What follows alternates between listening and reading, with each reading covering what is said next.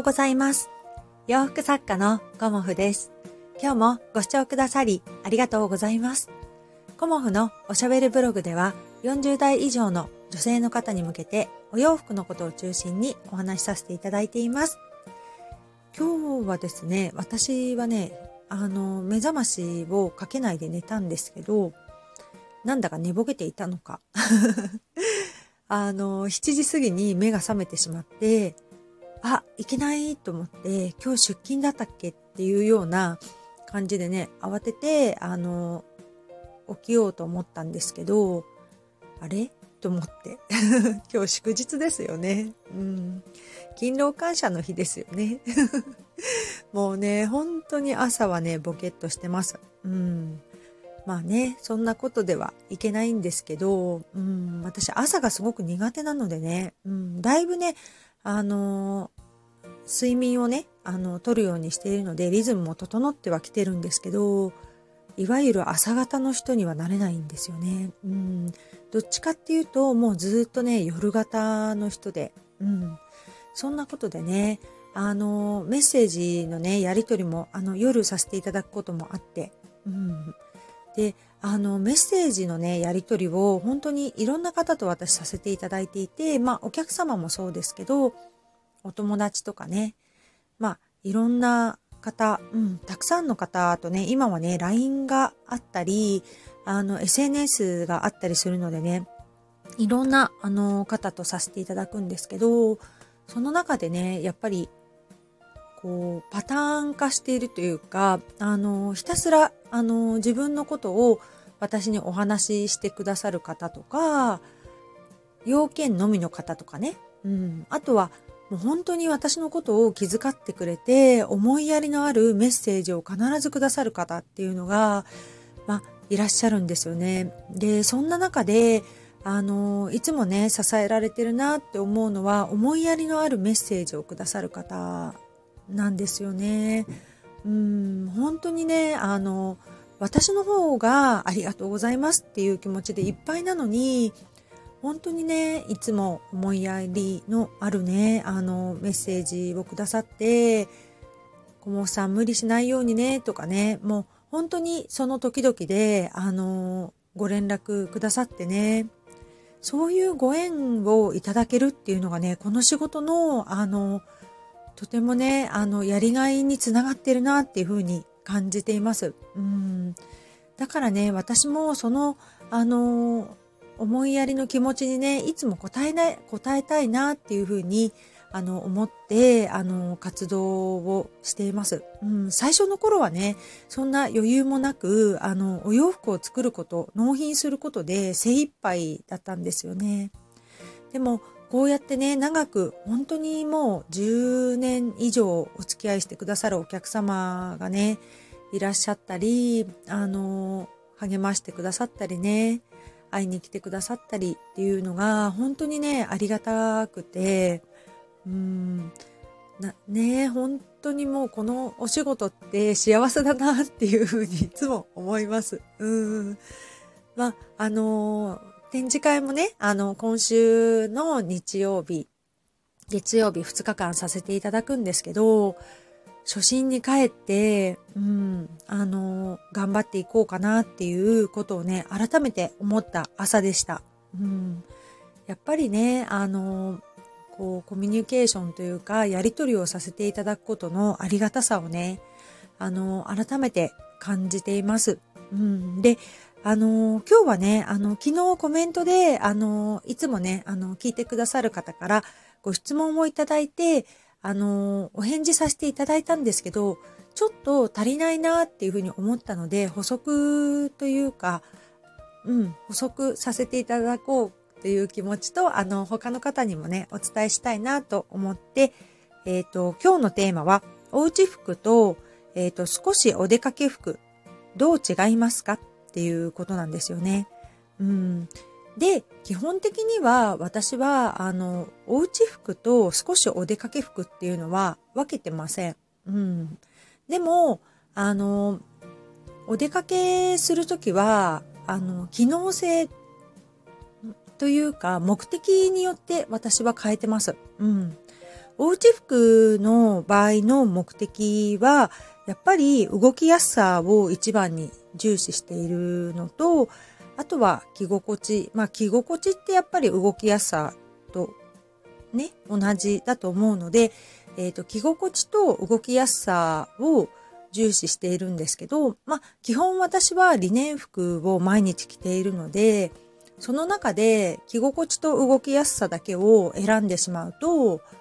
まあ一年間、一年間っていうかね、一年中同じ服を着ているなっていう風になってしまうので、それはね、なんかつまんないですよね。うん。だから、えっ、ー、と、季節ごとに着る色とかを私は決めて分けてますね。うん。そうすると季節感が出るので、その季節ごとのなんか新鮮味が湧いてきて、あの、秋冬に着るお洋服だとかね、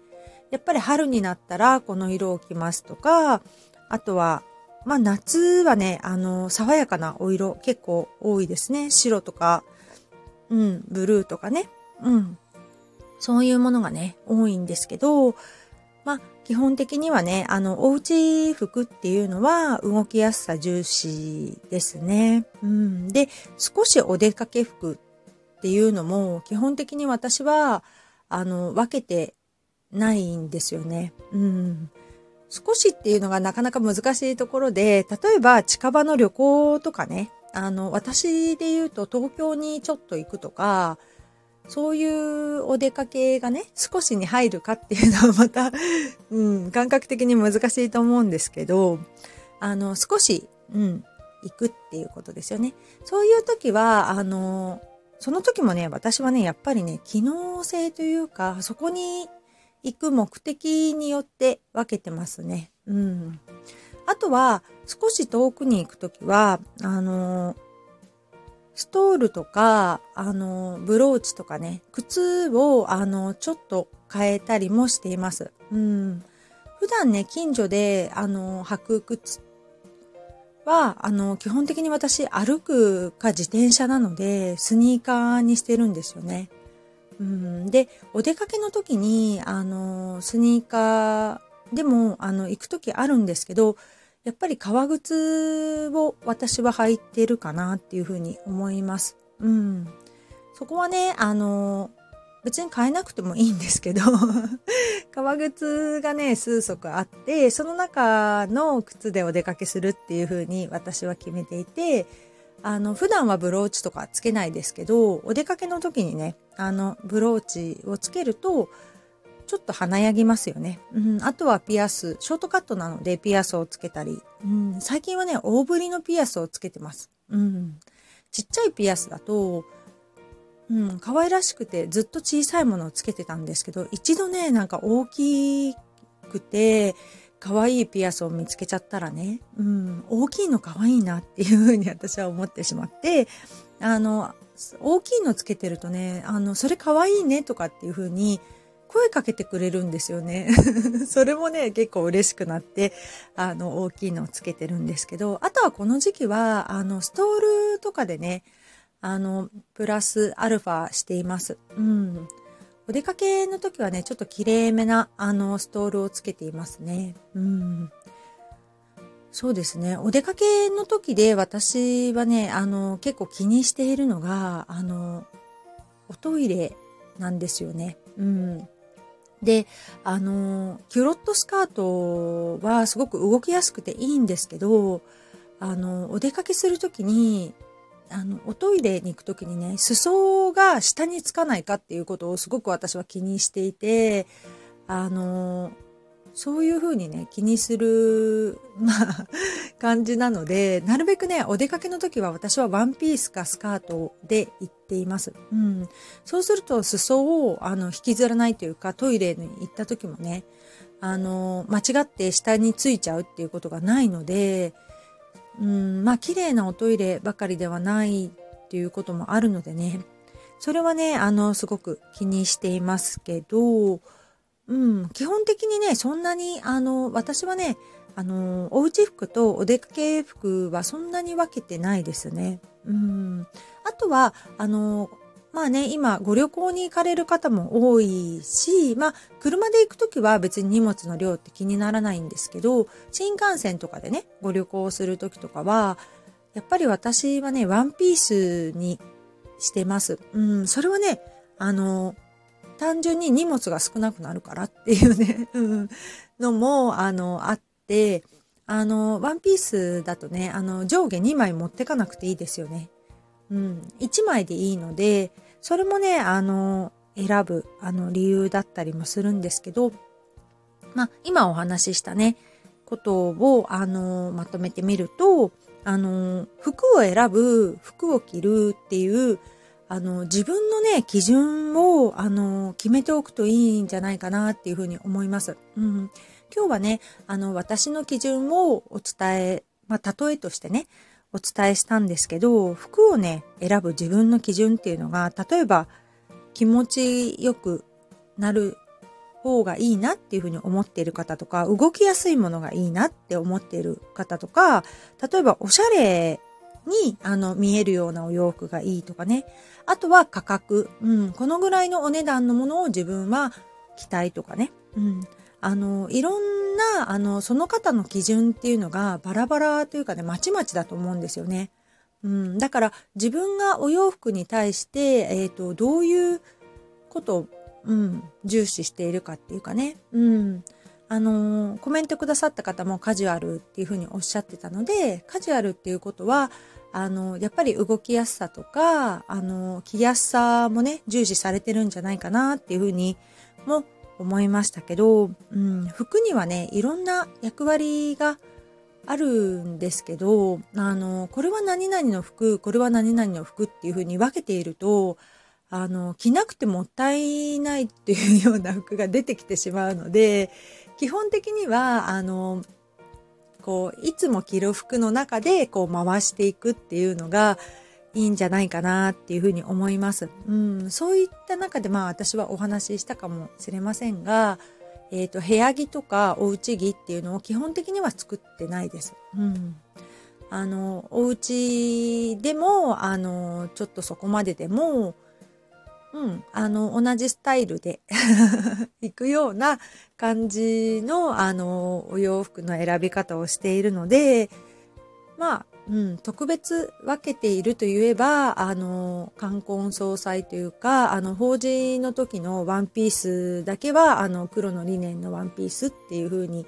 決めてますけど、まあ、それはね、普段には基本的には着ないようにしてます。うん。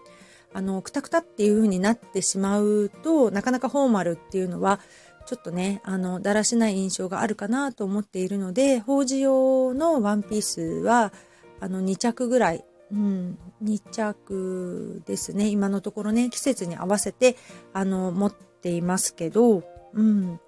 そのくらいですね。私が分けているっていうお洋服はね、うん、今はねあんまり結婚式とかがねなかったりとかもう入学式卒業式っていうのがあんまりあのなくなっちゃったのでね、うん、スーツも着なくなっちゃいましたし、まあ、ジャケットはね、あの、持ってますけど、ジャケットと、あとリネン服でもなんとかなっちゃうので そんな感じでね、あの、うん、あまりね、こう、分けてはないですね。うん。まあ、なりたい自分のね、姿を、あの、想像していただいて、自分はどんな風に、あの、過ごしたいとかね、なりたいとかっていう風なものがあれば、あの、自然とね、着たいお洋服も見つかってくるんではないかなというふうに思います。うん、ご質問いただいてとても嬉しかったです。いつもありがとうございます。今日もご視聴くださりありがとうございました。洋服作家、コモフ、小森屋隆子でした。ありがとうございました。